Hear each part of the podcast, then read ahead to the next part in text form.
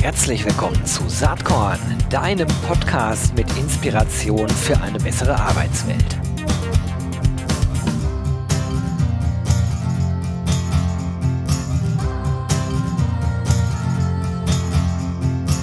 Hallo und herzlich willkommen zum Saatkorn Podcast. Äh, spannendes Thema heute. Also alle von euch, die sich in irgendeiner Form für Online-Assessments, für Matching, für Potenzialanalyse, für Feedback-Tools etc. interessieren, und äh, das dürften ja die meisten von euch sein, weil das Themen sind, die nicht so ganz egal sind im aktuellen Arbeitsmarkt, ähm, für all diejenigen äh, heute, glaube ich, eine spannende Folge. Ich habe am Start den Dr. Christian Montell, der ist Managing Director, Geschäftsführer von Eligo. Und Eligo steht für psychologische Personalsoftware äh, mit all dem, was ich eben erwähnt habe im Paket. Herzlich willkommen, Christian. Danke dir, Gero. Schön hier zu sein. Ich freue mich äh, auch total, dass du dabei bist, denn ich habe ja hier bei Saatkorn immer mal wieder oft Startups am Start und äh, es gibt ja eine regelrechte Explosion an Startups in diesem Feld. das war bei uns so. mal mit den Startups. Ganz genau. Ein bisschen länger am Start, ja. Und das finde ich halt interessant, ähm, ähm, ohne jetzt auf den äh, Startups rumzubashen. Ich bin ganz begeistert, dass wir so eine HR-Tech-Szene inzwischen auch in Deutschland haben, die wächst und gedeiht. Das ist super, glaube ich, für alle seid ihr doch äh, beileibe kein Startup mehr. Ne? Euch gibt schon 24 Jahre. Und ich oh glaube. Mann, jetzt komme ich mir noch älter vor, ja. ja, aber, aber das ist ja immer die Frage, wie jung man sich fühlt, auch als Firma. Und das ist vielleicht auch die Überleitung. Und du bist auch schon, schon lange am Start, du bist aber nicht Founder. Wie ist denn Eligo eigentlich entstanden? Und seit wann bist du Geschäftsführer und wie ist das gekommen? Eligo ist ursprünglich als Ausgliederung der Ruhr-Uni entstanden, damals unter der Gründung einer ähm, Menge von Testexpertinnen und Experten ähm, unter der Leitung von Professor Heinrich Wotter war von der Ruhr-Uni Bochum. Das sind sozusagen die absoluten Anfänge 1999. Und das hat eigentlich ganz lustig begonnen. Ich weiß nämlich, dass ich irgendwie zu dieser Zeit, da habe ich da gerade studiert, bin ich als Versuchskaninchen für ein Interview praktisch ähm, äh, herange herangewunken worden, nach dem Motto, wir brauchen jemanden, der für die damals aufkommenden Privatsender die Rolle des eingeschüchterten Bewerbers spielt. Also ich wurde dann vor so einen Rechner gesetzt und sollte sozusagen einen Test machen und so weiter und so fort. Und dann versuchte die Dame, die mich dort interviewt hat, versuchte so ein bisschen aus mir herauszukitzeln, dass ich das jetzt mit den Tests bitte öde, mopsig und doof finden soll.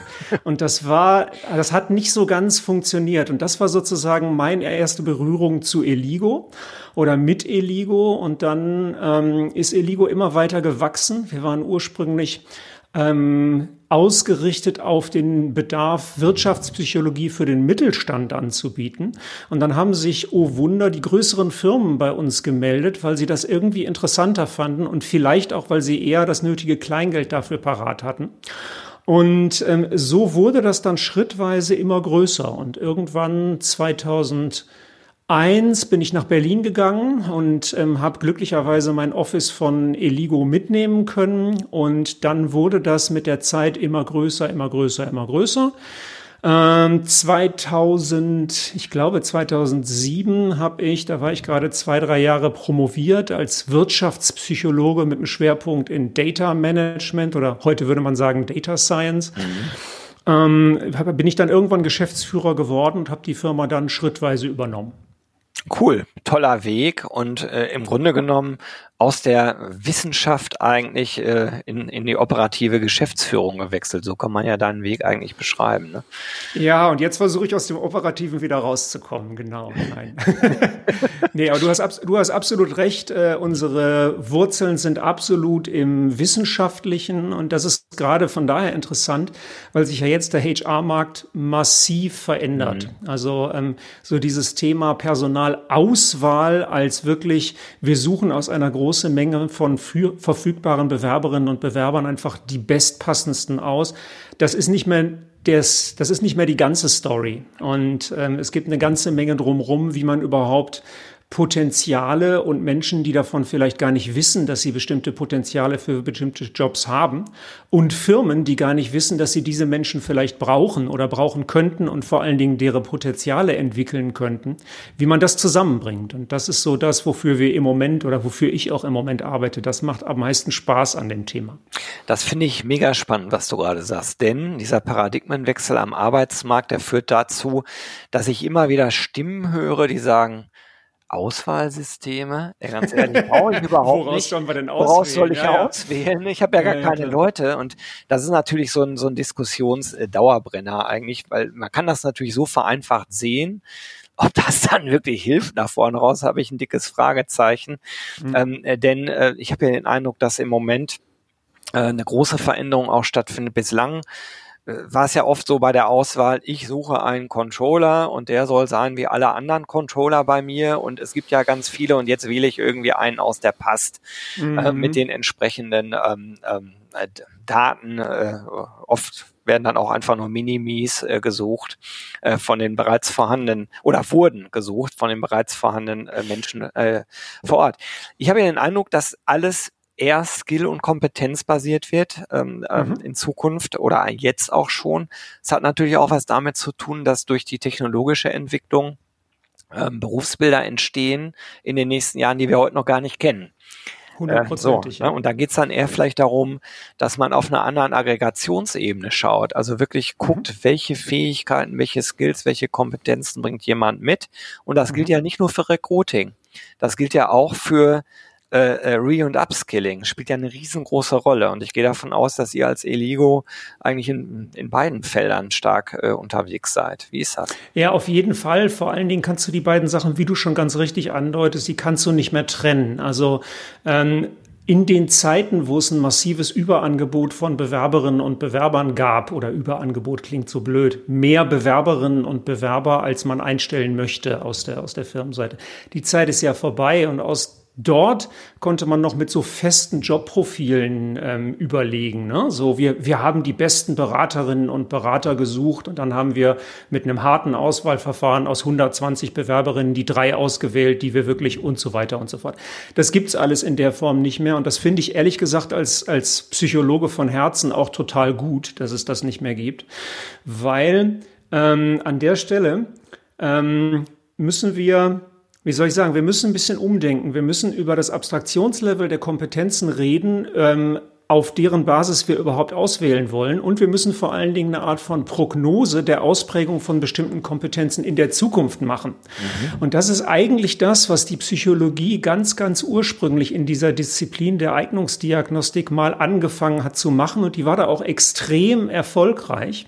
Das war nur irgendwann nicht mehr so richtig gewollt, weil man sich vom, weil man, weil man sich sparen konnte, auf diese Technologie zurückzugreifen. Man hatte nämlich genug Bewerberinnen und Bewerber. Und jetzt ist das so, weil sich die Zahlenverhältnisse einfach verändert haben, dass wir eine Notwendigkeit haben, früher klarer zu kriegen, worüber wir eigentlich reden und wie wir bestimmte Kompetenzen und Co. überhaupt messen wollen und wie wir prognostizieren auf einer vernünftigen wissenschaftlichen oder zumindest sachlichen Ebene, weshalb wir eine bestimmte Prognose machen und äh, wie eine bestimmte äh, Kompetenzverteilung überhaupt später aussehen wird. Das wird wahnsinnig spannend und ähm, die Technologie ähm, geht jetzt an der Stelle zwei Wege. Ähm, die eine Seite der Anbieterinnen und Anbieter nutzt die sogenannte künstliche Intelligenz. Also da sagt man sinngemäß, ähm, ich gucke mir Fotos und Stirnproben von irgendwelchen Bewerberinnen und Bewerbern an und dann sage ich dir, wie die ähm, Kompetenzen in ein paar Jahren ausgeprägt sein werden oder so. Vorsichtig formuliert hat das eine zweifelhafte Basis, eine zweifelhafte Basis auf, auf Ebene der Wissensbereiche, auf denen ich überhaupt diese Prognose fuße. Und äh, darum bin ich da als Psychologe, auch ein Eignungsdiagnostiker, ein bisschen skeptisch. Eine wesentlich stabilere Basis hat, sagen wir mal, eine niedrigschwelligere Art, psychologische Eignungsdiagnostik anzubieten und das mit einem Nutzen für Bewerberinnen und Bewerber zu verbinden. Also die Frage zu beantworten, warum sollen die das überhaupt machen? Was haben die davon? Auch für den Fall, dass sie den Job vielleicht nicht kriegen oder auch für den Fall, dass sie vielleicht eine Rückmeldung bekommen, die ihnen auf den ersten Blick gar nicht so gefällt. Kannst du das äh, also äh, einmal an einem praktischen Tool von euch vielleicht nochmal genauer erklären? Also äh, wo der Benefit liegt? Ich kann mir da jetzt einiges vorstellen, aber vielleicht hast du ja. ein Beispiel parat. Ja, stell dir Folgendes vor. Stell dir vor, ähm, du, wüsstest, du würdest dich für einen bestimmten Job bei einer bestimmten Firma interessieren. Ähm, du denkst zum Beispiel vielleicht für dich, vielleicht hast du das vor 15 oder 20 Jahren auch schon gewusst, du hast das Zeug zum Geschäftsführer.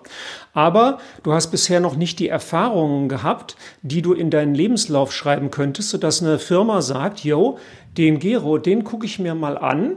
Ähm, der ist nicht nur selbstbewusst, sondern da ist auch was hinter.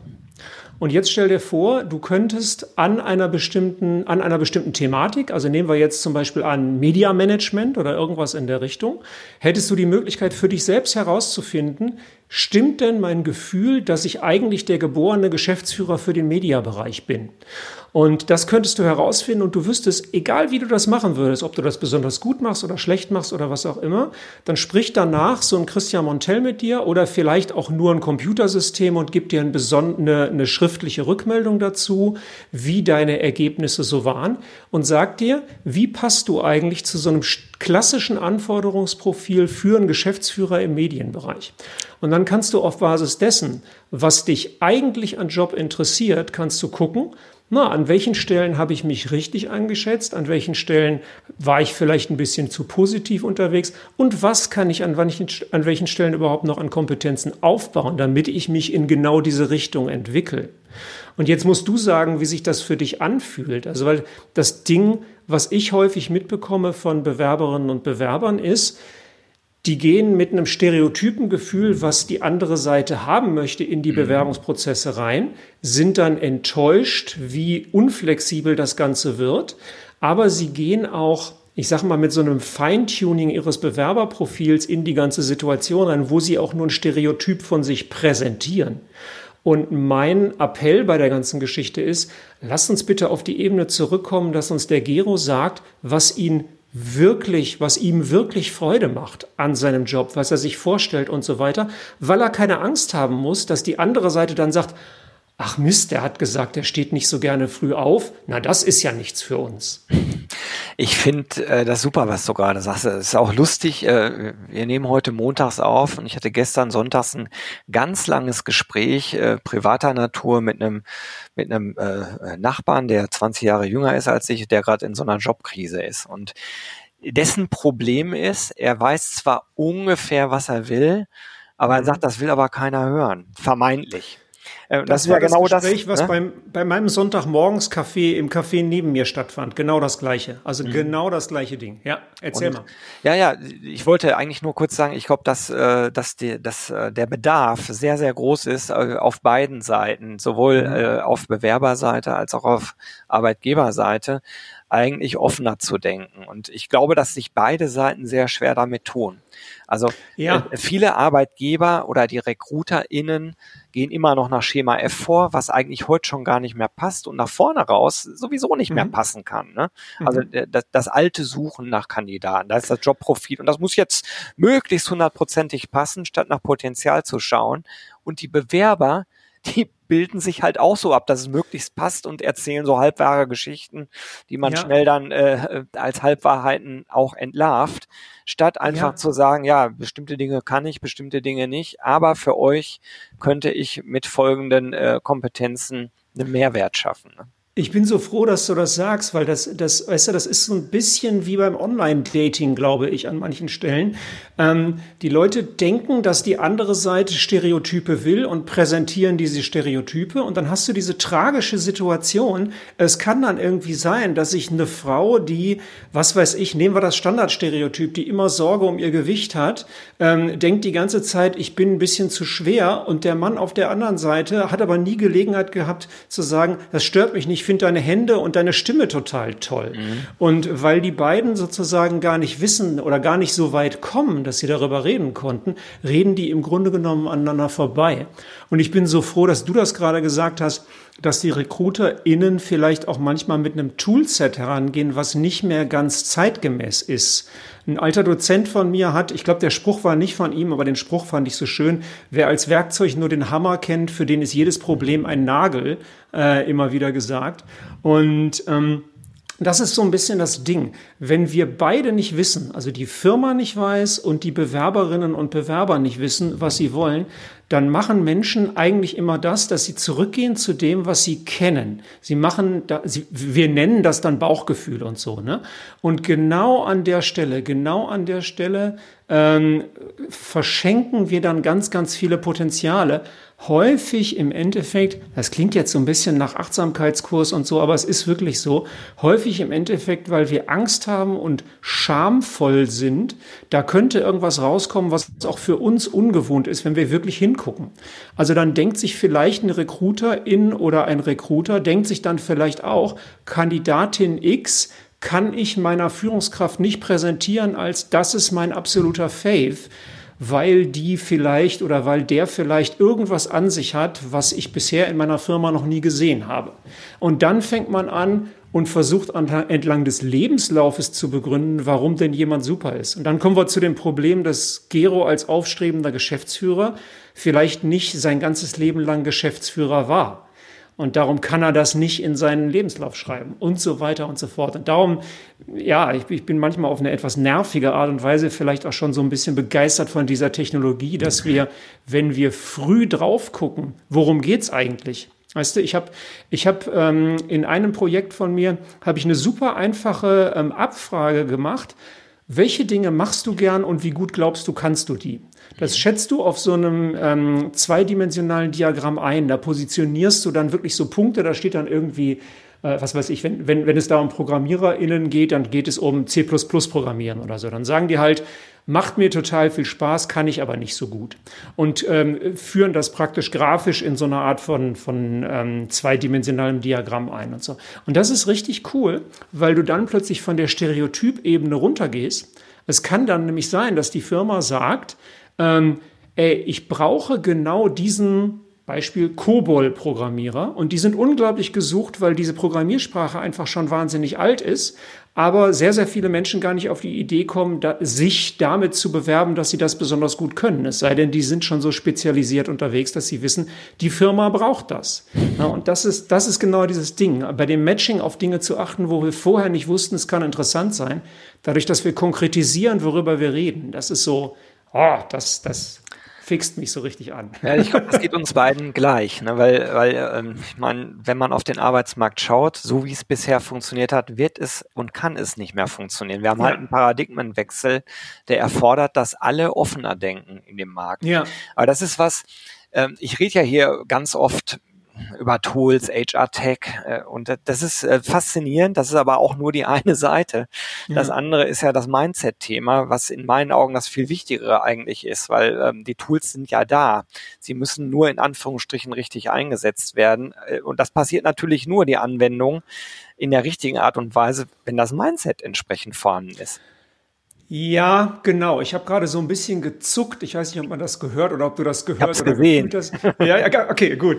Äh, ich ich habe so ein bisschen gezuckt, als du gesagt hast, die Tools sind ja da, weil ich sofort dachte, ja, die Tools sind da, das stimmt. Aber was nicht, was manchmal fehlt, ist der Mut, wirklich konsequent diese Sachen auch einzusetzen mhm. oder wirklich diese Sachen komplett zu nutzen, weil das erfordert dann, dass du dich massiv mit dir selbst, mit dem anderen auseinandersetzt, aber auch mit den Sachen, wo du selbst noch nicht weißt, wie du es machen sollst.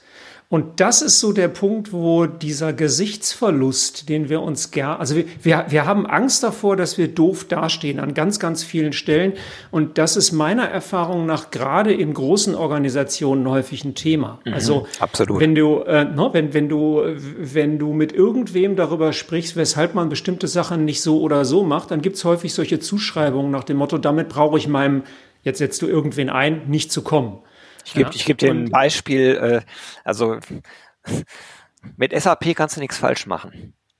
Und wir wissen, dass das nicht immer die beste Lösung ist äh, für, für die Herausforderung, aber ist halt so etabliert, dass man immer sagen kann, nach bestem Wissen und Gewissen, wir haben alles analysiert, das haben wir gemacht, Klammer auf, machen ja tausend andere auch, Klammer zu, also muss es irgendwie der richtige Weg sein.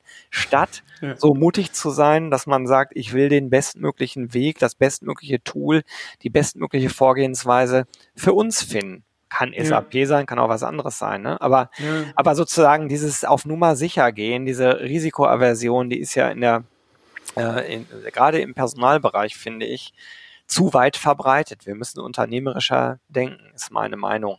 Aber äh, da will ich jetzt gar nicht so ewig lang drüber diskutieren. Mich interessiert eigentlich eher aus einer Eligo-Perspektive. Mhm. Ihr habt ja ein, ein riesiges Programm an Tools. Das ist auch wenig verwunderlich. Ich, ich muss manchmal schmunzeln. Die meisten Startups, die starten ja irgendwie mit so einer Einzellösung. Ja, und ja, ja. so Einzellösungen ist gut, wenn man irgendwo startet, aber meistens braucht man ja schon äh, eine größere Landschaft äh, an, mhm. an Systemen, äh, die man irgendwie einsetzt, um wirklich so eine Philosophie, über die wir ja gerade eigentlich reden, mhm. umsetzen zu können. Ähm, und wenn man bei euch so schaut, äh, ich, ich, ich bin gerade auf der Website, die werde ich natürlich in den Shownotes verlinken.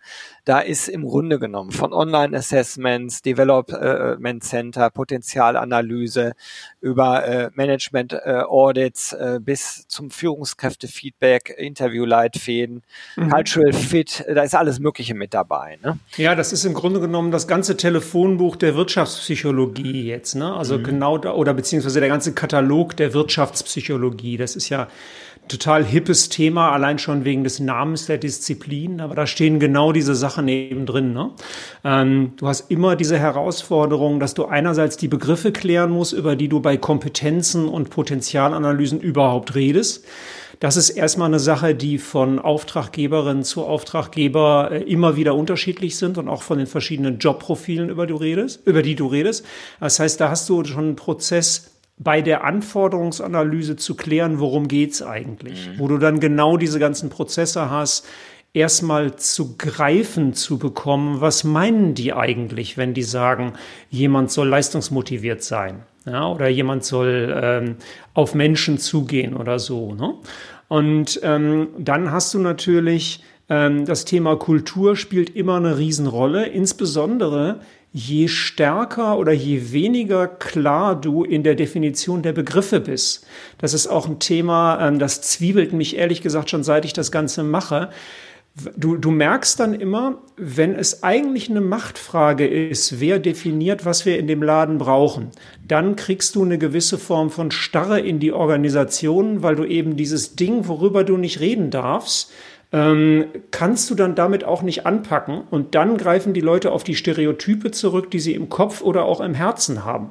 Das sind dann so Dinge, ähm, da kommen dann mitunter, wenn du richtig tief reinguckst, komm, kommen dann solche sagen wir mal, non-equal opportunities für bestimmte Bewerberinnen und Bewerber raus, weil du eben ähm, im Kopf eine Heuristik hast, die du selbst noch nie hinterfragt hast, aber ungesehen anwendest. Mhm. Und damit steckt da unheimlich viel, Dis äh, unheimlich viel Chance in dieser Disziplin drin. Du musst halt den Mut haben, dich damit auseinanderzusetzen. Und da ähm, wie soll ich sagen, da, da kriegen wir das dann manchmal mit, wenn wir recht tief in die Prozesse reingehen, dass wir so ein bisschen wie ein Politiker unterwegs sind, dass mhm. wir so Fragen stellen und eigentlich, sage ich dir auch ganz ehrlich, ich habe da auch manchmal Angst, darf ich die folgende Frage jetzt noch stellen oder bin ich dann raus?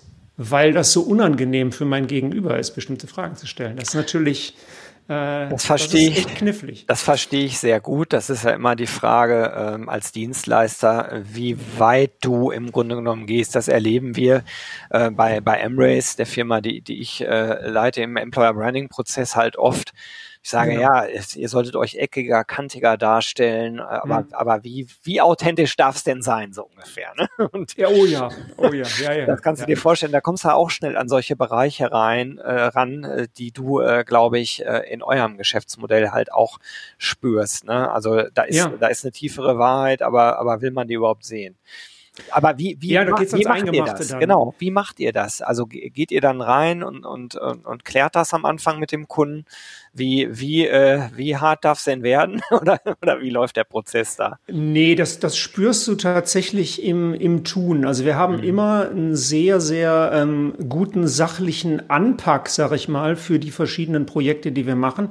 Weil es ist ja, das ist ja eine Frage, das redet, da redet noch jeder sehr, sehr gerne mit dir drüber, um was es bei einem bestimmten Job, der in Frage steht, ähm, überhaupt geht. Oder in welche Richtung sich jetzt beispielsweise das Führungskräfteprogramm in Zukunft entwickeln soll.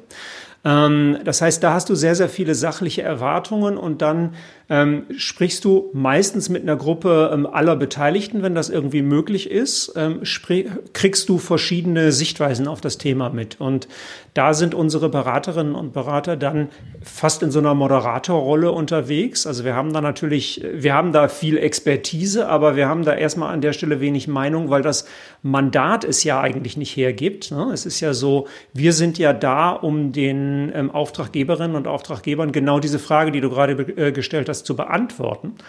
Und ähm, ja, dann, dann sind wir in so einem Gruppenprozess da, gucken uns immer die sachliche Seite an und versuchen dann auch gleichzeitig die rein psychologische Seite. Finden Sie solche Personen überhaupt am Markt? Und wenn nicht, an welcher Stelle können Sie Kompetenzen nicht voraussetzen, aber systematisch entwickeln? wenn das, wenn das Profil der Bewerberin oder des Bewerbers den Anfang dafür, die Initialzündung hergibt. Und mhm. das herauszufinden, geht dann mitunter wirklich in äh, bestimmte Interviewtechniken, in bestimmte Online-Tools, mit denen du praktisch ja so ein bisschen Grundlagenforschung ist das Falsche, wo du so nach ersten Hinweisen dafür suchst, dass eine bestimmte Kompetenz da sein könnte. Mhm. Und das für eine möglichst große Gruppe von Personen, sodass du praktisch finden kannst, wer kann denn, äh, für wen ergibt es denn Sinn, die weiteren Schritte in diesem Bewerbungsprozess durchzumachen und ihm dafür oder ihr dafür eine Rückmeldung zu versprechen. Und dann geht es halt schrittweise weiter. Hängt dann davon ab, wie viel, äh, wie viel Mühe sich das Unternehmen machen will. Hört sich spannend an. Ist es eigentlich ist es so, dass äh, ihr vermehrt auch in dem ganzen Retention-Thema angefragt werdet? Weil das Halten von guten Mitarbeitenden wird ja in Zukunft viel, viel wichtiger noch. Ich wäre so froh, wenn, wenn so viele Menschen diesen Weitblick hätten, wie du es jetzt gerade angedeutet mhm. hast. Ähm, ich glaube, das wird an vielen Stellen noch nicht wirklich gesehen, auch an der Stelle, weil die Unternehmen dafür vielleicht auch gar nicht die formalen Tools haben, um das zu tun. Also mhm. Ähm, rein psychologisch gesehen ist das Thema eigentlich ein einfaches. Äh, du musst halt nach einer gewissen Zeit die Stelle entweder leicht verändern, die Anforderungen leicht verändern und vor allen Dingen mit Mitarbeiterinnen und Mitarbeitern zusammen gucken, wohin wollen die sich entwickeln. Und dann bist du wieder in der gleichen Situation wie am Anfang. Beide wissen noch nicht so richtig, in welche Richtung es geht und du möchtest daraus eine schöne Partnerschaft für beide Beteiligten machen. Ja, und ähm, auch dort brauchst du halt wieder die Freiheit, weil manchmal geben das die Tools und Budgets der entsprechenden Firmen nicht unbedingt her. Dann geht man halt ein bisschen ins Ungewisse. Mhm. Die Male, wenn wir sowas ähm, unterstützen können, kommen da sehr, sehr häufig wunderschöne Sachen bei raus. Und manchmal an ähm, relativ einfachen oder manchmal an relativ überraschend einfachen Dingen. Ja, wir hatten jetzt durch diese Covid-Krise, hatten wir an ein paar Stellen jetzt bei diesem Thema, wie viel muss man eigentlich im Büro sein oder nicht, hatten wir so eine Art von ähm, schlagartiger von außen ähm, äh, initiierter Veränderung. Also plötzlich. Wo, wo auf einmal viele Dinge gingen, die jahrzehntelang ne? äh, komplett negiert wurden. Ne? Ja, das äh, komplett, ja nicht wirklich negiert, sondern nur, da haben wir noch nicht drüber nachgedacht. Und dann war so der ungesprochene Begleittext, das haben wir doch noch nie gemacht. So. Ja, ja, hast du absolut richtig. Also manchmal sind ja solche krisenhaften Zustände sind dann ein, ein ähm, Katalysator für Veränderungen. Genau so. Genau. Exakt so. Ja, du, ich, ich könnte, glaube ich, eine Stunde jetzt noch weiterreden. Leider sind wir schon fast am Ende angekommen. Das schreit irgendwann mal nach Folge zwei. Äh, ja, jedenfalls, wenn es nach mir geht, hat mir super viel Spaß gemacht. Ähm, ich wollte nämlich noch ein bisschen mit dir eigentlich über Eligo sprechen. Wie viele Leute seid ihr eigentlich? Vielleicht kannst du dazu noch ein bisschen so ein paar mhm. Zahlen, Daten, Fakten noch sagen. Für diejenigen, ja, die jetzt zuhören, sagen, hey, spannend, mit denen würde ich gerne doch mal sprechen. Also das würde mich sehr freuen, wenn ihr mit uns sprechen würden. Ähm, wir sind mit 35 Leuten unterwegs aktuell in, an zwei Standorten in Bochum und in Berlin. Ähm, und das Gute ist ja, dadurch, dass alles jetzt mittlerweile virtuell stattfinden muss, äh, ist die Terminfindung deutlich einfacher geworden. Also wenn es für irgendwen interessant ist, was wir hier so besprochen haben, würde mich freuen, wenn die über, über unsere Website kommen oder auch wenn die sich direkt an mich wenden. Kontaktdaten. Ich würde dein LinkedIn-Profil vielleicht einfach mit, mit rein basteln in die Shownotes. Das wäre mir ein Fest. Ja, machen wir doch. Letzte Frage von mir. Gibt es irgendwas vor dem Hintergrund, dass mein Claim ja ist, Inspiration für eine bessere Arbeitswelt, was dich in letzter Zeit inspiriert hat?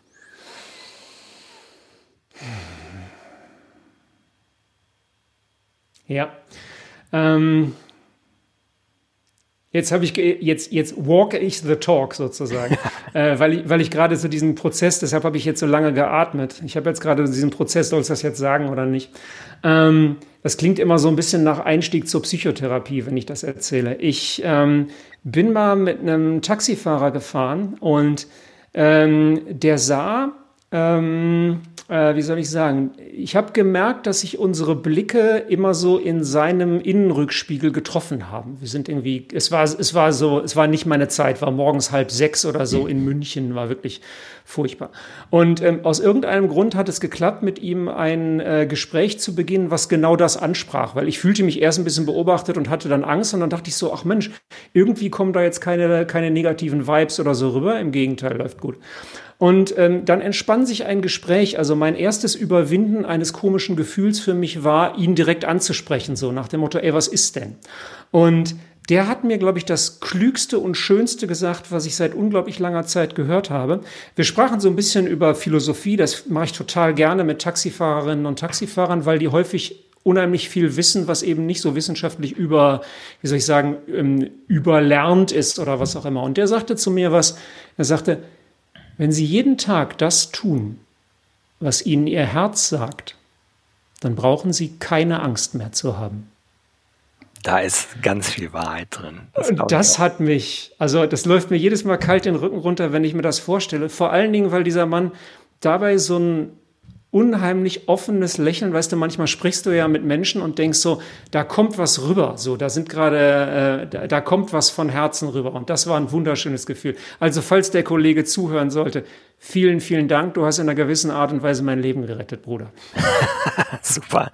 Christian, das war mir ein Fest, mit dir äh, äh, gesprochen haben zu dürfen. Hat mir sehr viel Spaß gemacht. Danke, dass du dir eine halbe Stunde Zeit für Saatkorn genommen hast. Und ich wünsche dir Gero, danke dir. und Eligo alles, alles Gute und hoffe, dass wir uns irgendwann mal persönlich treffen und ja, vielleicht irgendwann auch mal eine zweite Folge aufnehmen. Das fände ich total schön. Ganz, ganz lieben Dank, Gero, und würde mich freuen, dich wieder zu sehen und zu hören. Dito, bis bald. Tschüss. Jo, das war diese Saatkorn-Podcast-Episode. Wenn du nichts mehr verpassen willst und dich überhaupt für die Saatkorn-Themen interessierst, dann abonnier doch einfach meinen niegelnagelneuen Newsletter. Und dann bekommst du jeden Sonntag frisch alle Artikel, alle Podcast-Folgen, außerdem noch meine wöchentliche Kolumne und die Verlosung der Woche in deine Inbox. Musst du natürlich nicht sonntags lesen, geht auch montags oder dienstags. Ich würde mich sehr freuen. Hier nochmal die URL saatkorn.com slash newsletter. Tja, dann bis bald. Ciao.